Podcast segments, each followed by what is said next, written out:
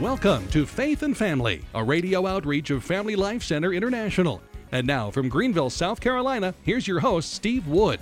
Hello, this is Steve Wood, and welcome to Faith and Family. Thank you for joining us as we continue our studies in the Gospel of Matthew. We're doing the family Bible studies in Matthew, and our goal for the year is to bring the Gospel home, taking the Sunday readings from Mass and taking them home. Now, this is episode 426 of Faith and Family. Our previous episode, 425, we described how you can do this with only 15 minutes preparation per week and what equipment you need and how to do it easily and what Bibles to choose. And there's a lot of information there, but if like if you need to pick out Bibles for yourself or your children and want a little help with that, just send an email to askthehost at gmail.com and you can really help us out if you have an episode number or at least a general idea.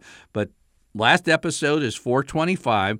We are going to be offering a free handout for the Gospel of Matthew today, and this is episode 426. If you can kind of remember episode numbers, it makes things really easy on this end. So, what are we trying to do when we bring the gospel home? What are we trying to do in our own personal lives when we're reading the Bible? What are we trying to do when we teach our children the scriptures like the Gospel of Matthew? The purpose is to know God. And when the Bible speaks about knowing God, it's not talking about knowing about God.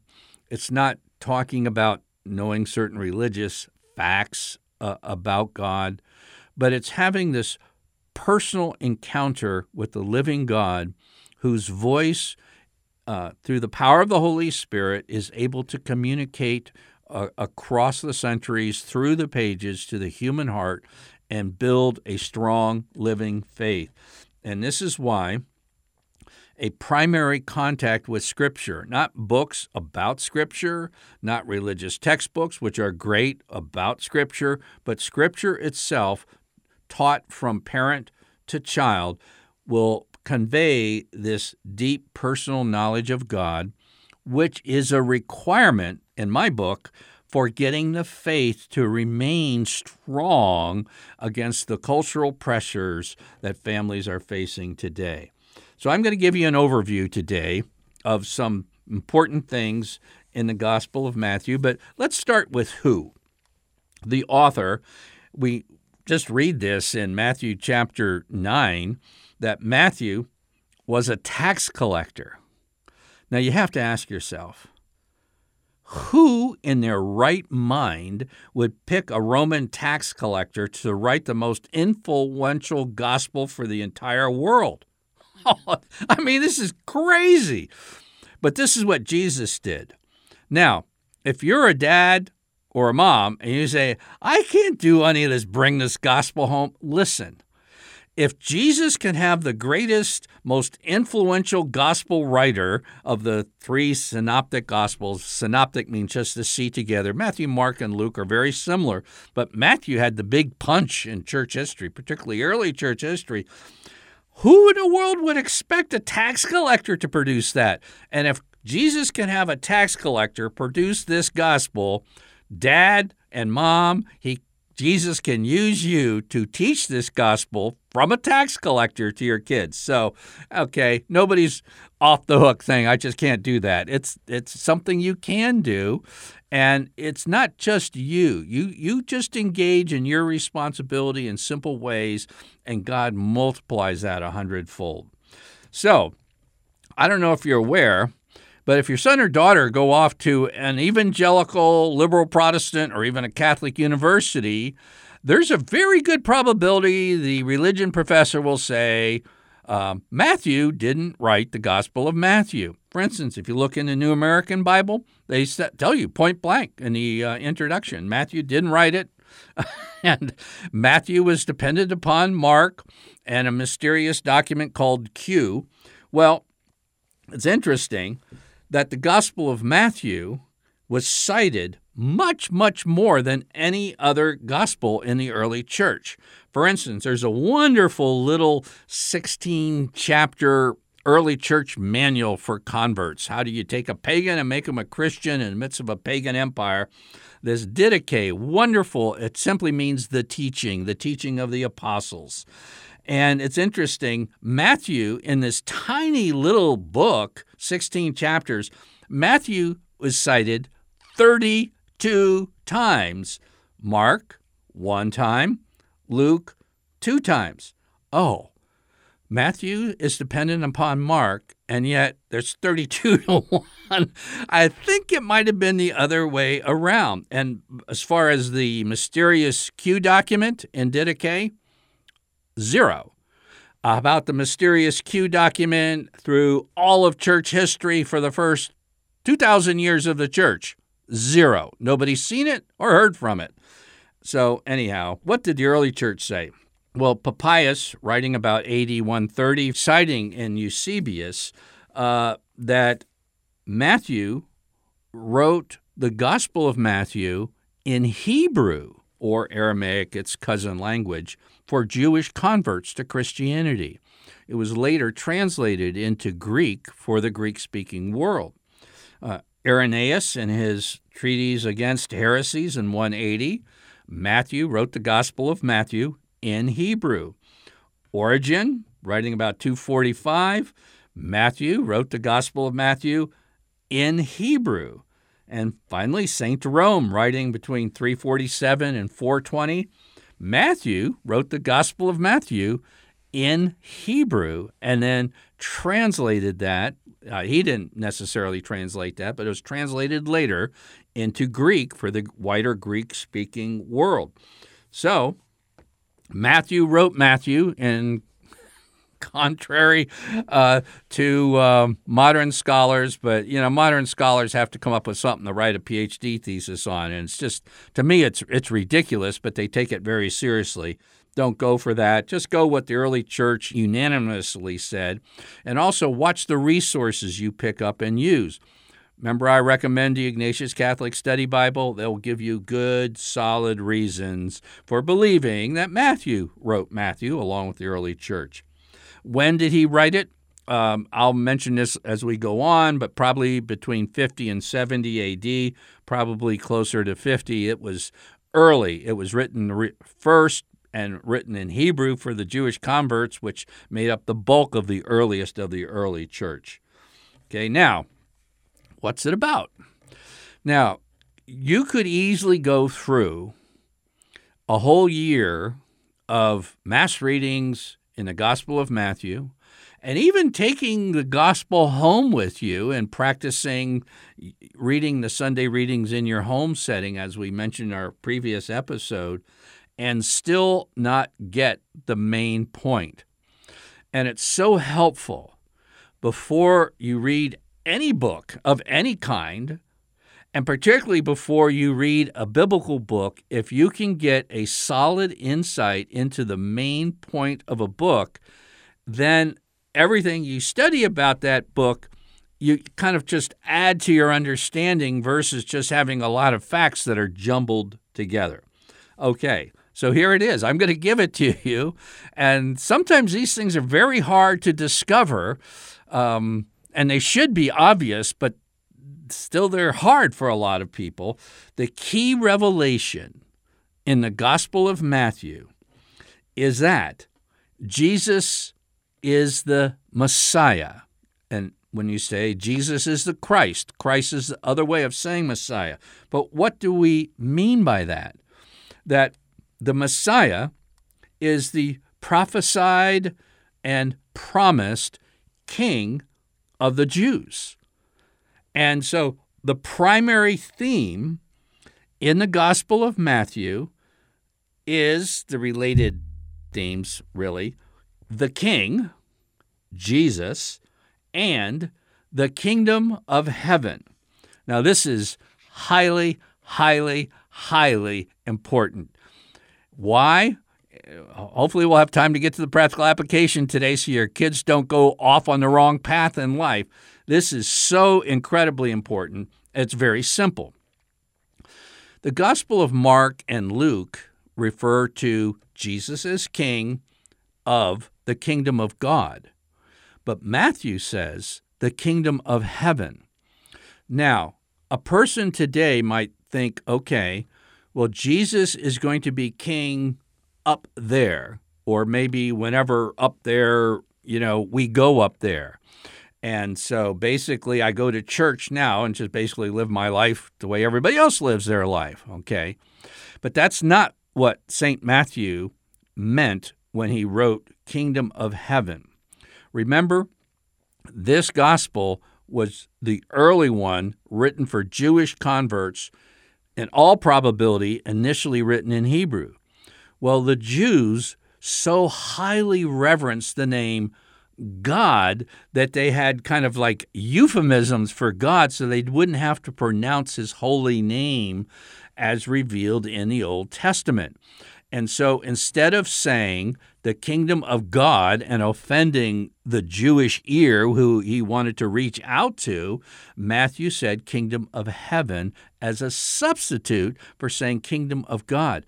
He did not mean let me say that again. He did not mean, and let me say it a third time, he did not mean some by and by kingdom of heaven, either in some other dimension right now or sometime in the future.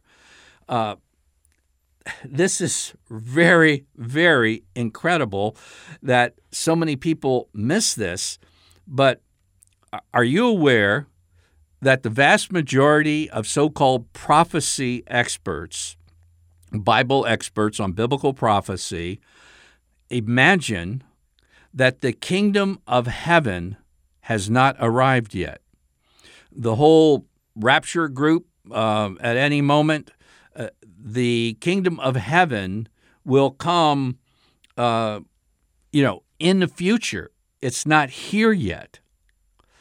And the first century Jews thought, and the Jews before the first century, they thought that God's reign, his kingdom, would come at the end of history. And they were mistaken.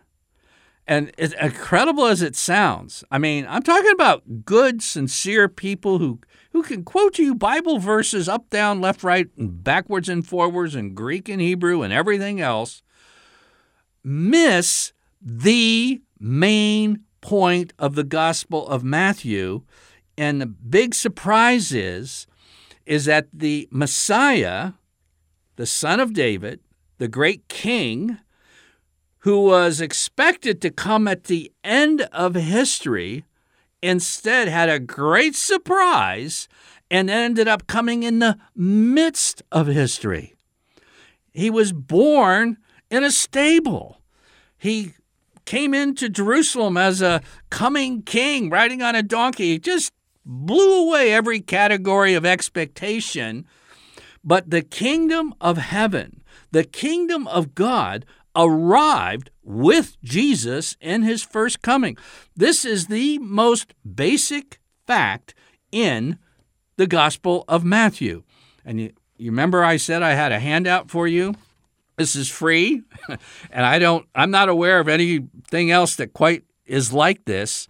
But I have a family Bible study handout number 1. It's entitled A Partial List of References to King and the kingdom of heaven in the Gospel of Matthew. And you know what?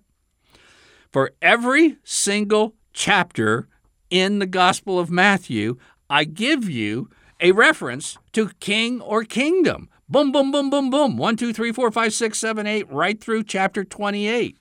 And I have uh, just a little description of it. Take you five minutes to go through, but it will save you studying Matthew for a year hearing Matthew for a year and not getting the main point.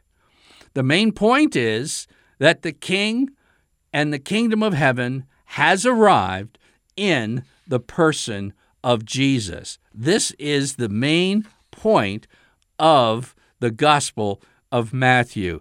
And a lot of people aren't getting this. And uh, um, a lot of my Protestant friends this is absolutely free. I encourage you simply to write us at askthehost at gmail.com.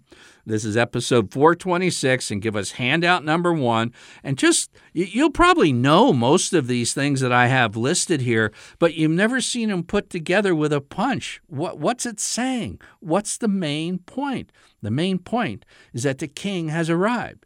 Now, if you turn to the Gospel of Matthew and you have the first verse will should be helpful to you to get this, especially remember, put it in the context that you're a very early uh, Jewish convert, or maybe you weren't even a convert yet. So you have the Gospel of Matthew. Matthew 1 1 reads, The book of the genealogy of Jesus Christ, the son of David, the son of Abraham. Well, God promised on oath, a sacred oath to Abraham, that kings would come from his lineage. He said in Genesis 17:6, I will make you exceedingly fruitful. I will make nations of you, and kings shall come forth from you, from your family line. And then God promised King David. King David is the primary picture of kingship in the entire Old Testament. He was the great Jewish monarch, and one of his descendants would be the Messiah, who would bring his kingdom to the whole world. The book of the genealogy of Jesus Christ, the son of David, the son of Abraham, the king, the Messiah. When you say Jesus Christ, you're saying Jesus, the king of the world, descended from David, descended from Abraham. Now, we're just going to have fun for a while. Okay, just kind of interesting.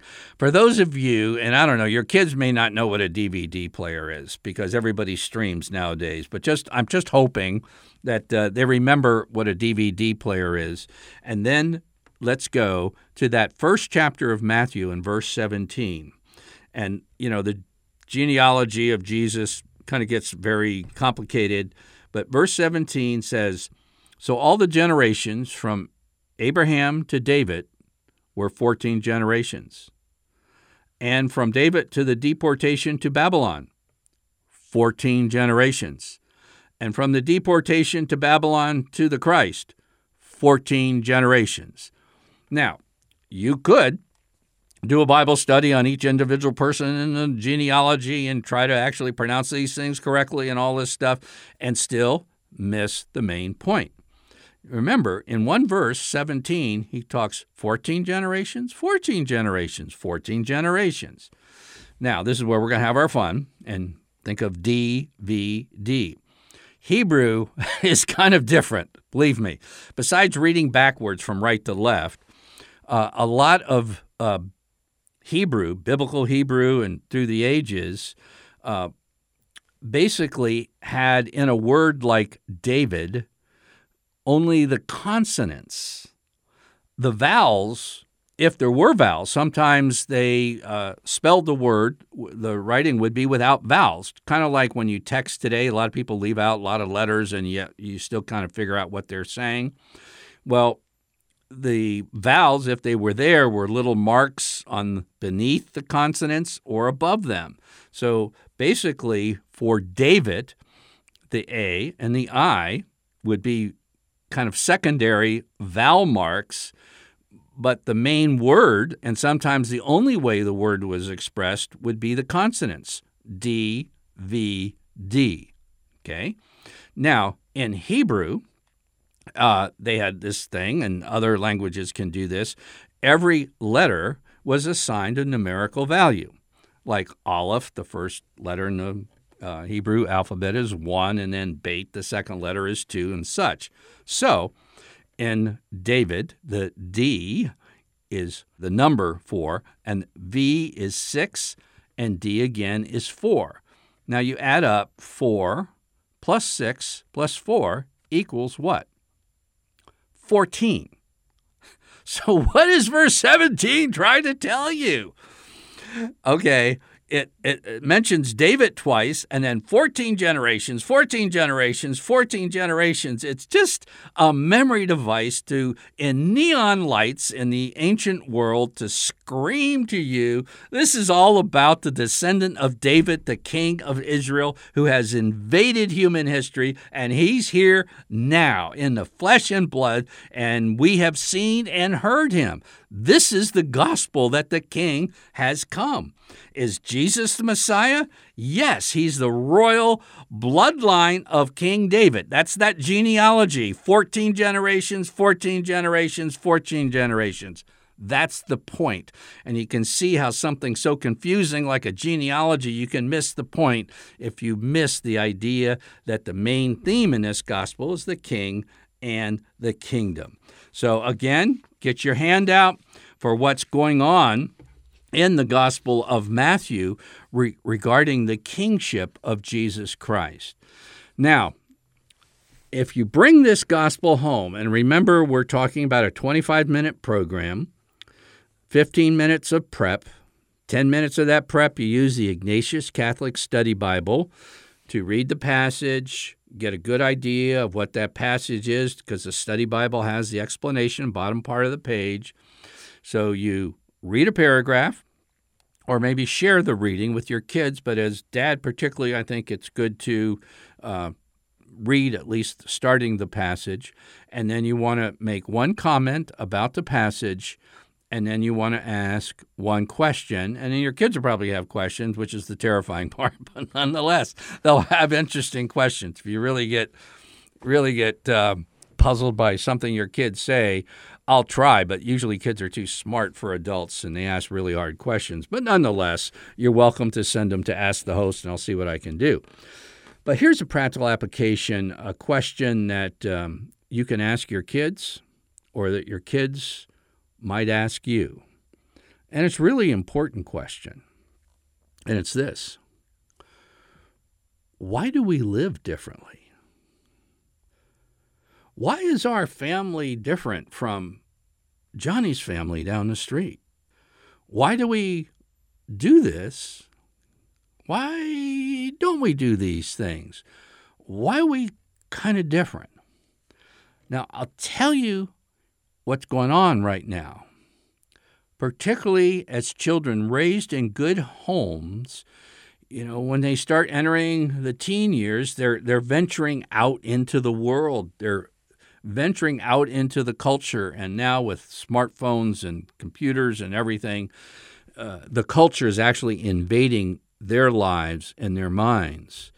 And there's kind of like this coexistence. Uh, it's kind of a schizophrenia in young people and adults where you might go to church, but your thinking and your behavior is just out of sync with what the Bible is saying, what Jesus intends for us, out of sync with the Sermon on the Mount, and yet you think it's okay because it's quote unquote normal. So, to answer your question, your kid's question, or if you're listening to me, you might have the question why, why should we live differently? Why not just live like everybody else? And here's the reason that the future has arrived in the person of Jesus Christ. And we're not talking about just some abstract thing. In other words, a lot of the incredible promises, like God promises to dwell with his people. That's like the one of the closing promises of Revelation 21 and 22. That's how the Bible ends, God dwelling with his people. Well, you know, at the end of this gospel we're studying this year is Lo, I am with you always until the end of the age. And that's just not kind of like I'm with you in church. I'm with you while you're sleeping. I'm with you if you're a mom during your labor. I'm with you when you get laid off from work. I'm with you when you run into a temptation. I am with you to bless you with the Holy Spirit. I am literally so with you in the Blessed Eucharist. It's the future has arrived.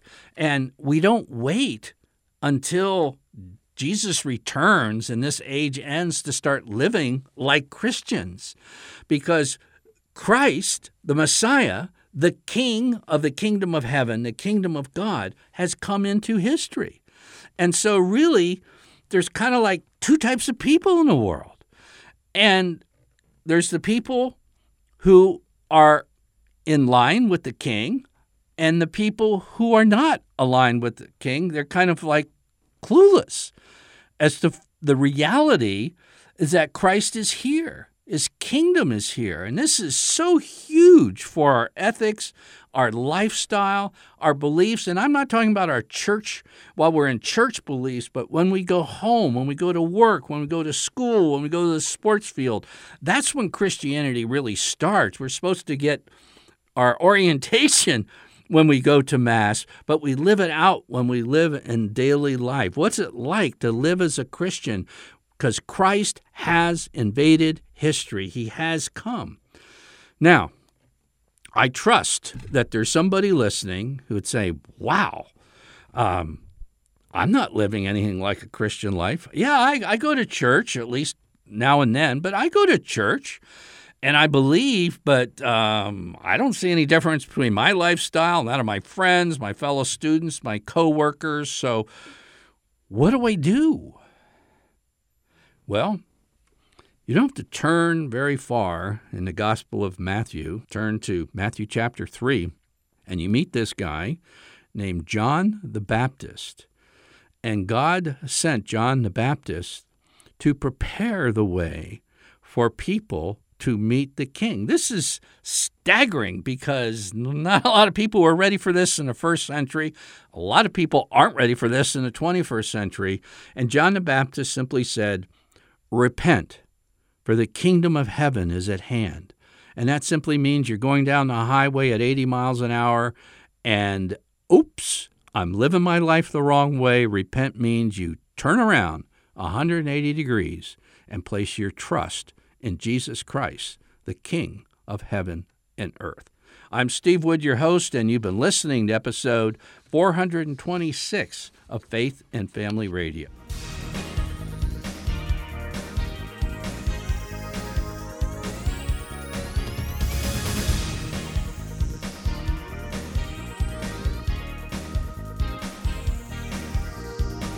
Faith and Family is a radio outreach of Family Life Center International. Visit us online at dads.org